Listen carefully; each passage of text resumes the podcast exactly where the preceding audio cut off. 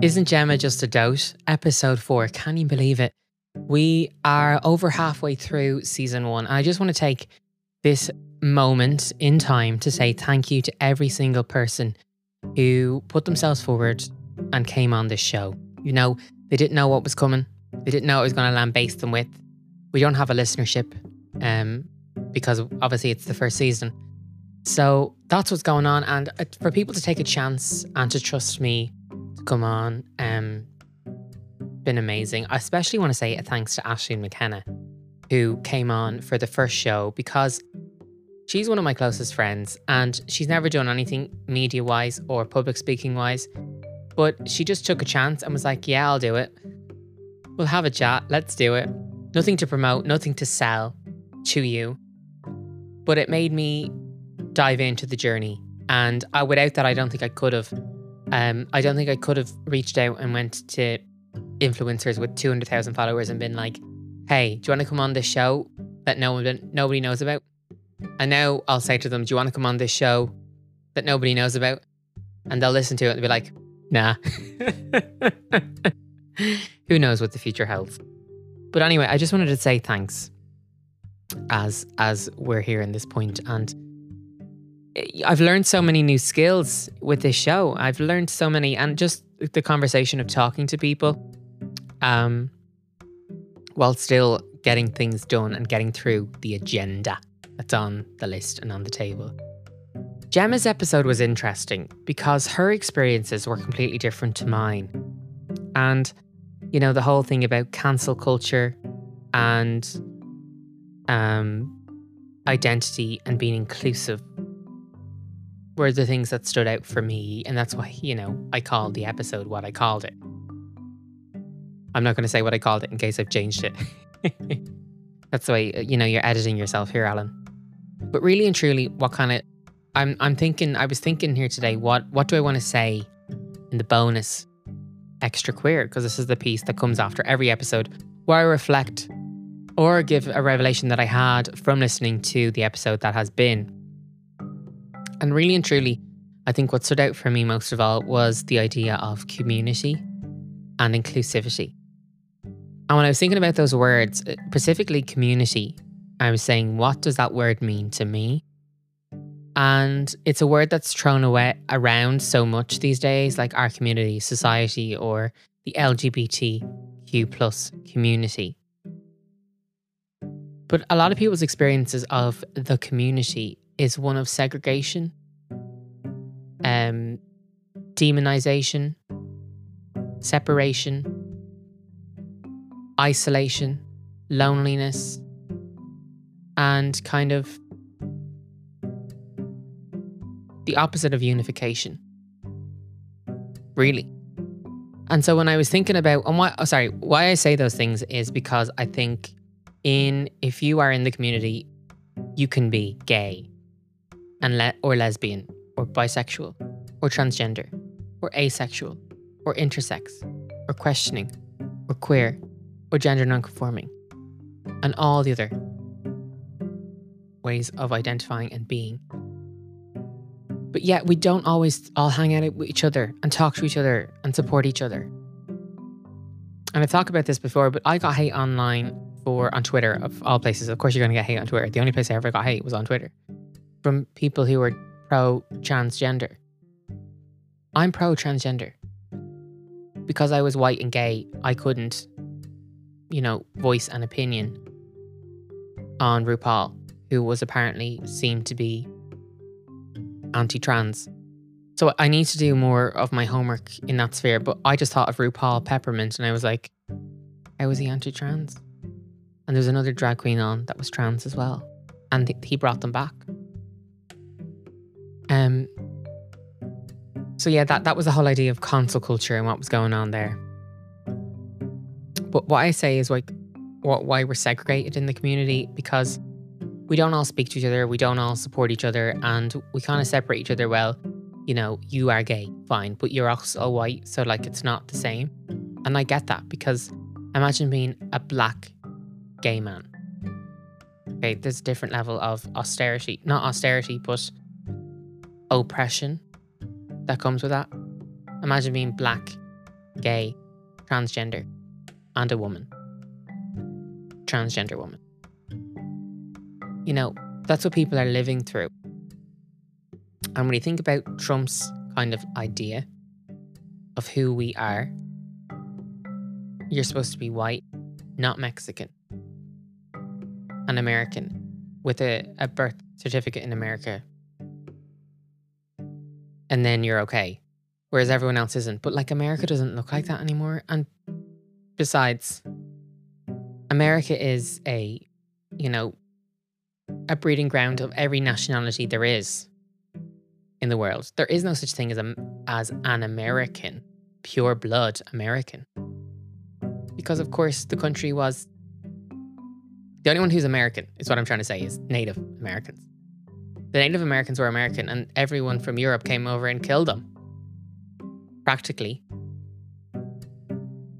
So what I'm trying to say is in a roundabout sort of way is we're all a little piece of diversity in our little bundles, you know? Because you could be white and straight, but also Irish. And back in the day, being Irish was a, oh, no dogs, no blacks, no Irish.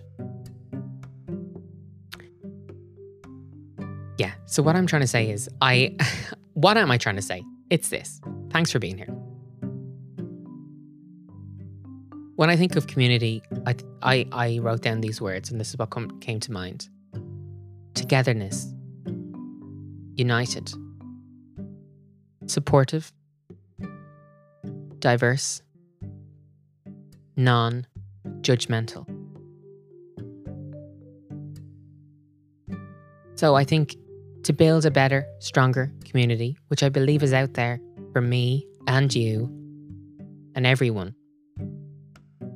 I think we have to unite more. Find each other's similarities and not our differences, and build bridges then. Give everyone an equal voice, regardless of their skin colour, their gender, how they identify, or who they're attracted to. Support each other to do the things we want to do. Embrace diversity, embrace being different. and don't cast judgment on other people. Those are the lessons I need to learn and continue to learn and continue to instill in myself. How can I be more supportive? How can I raise up a more diverse culture, friendship circle, environment for myself? How can I encourage being united and together?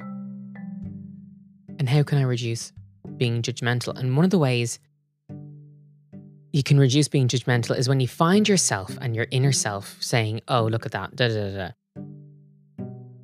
Take a step back and go, what is this?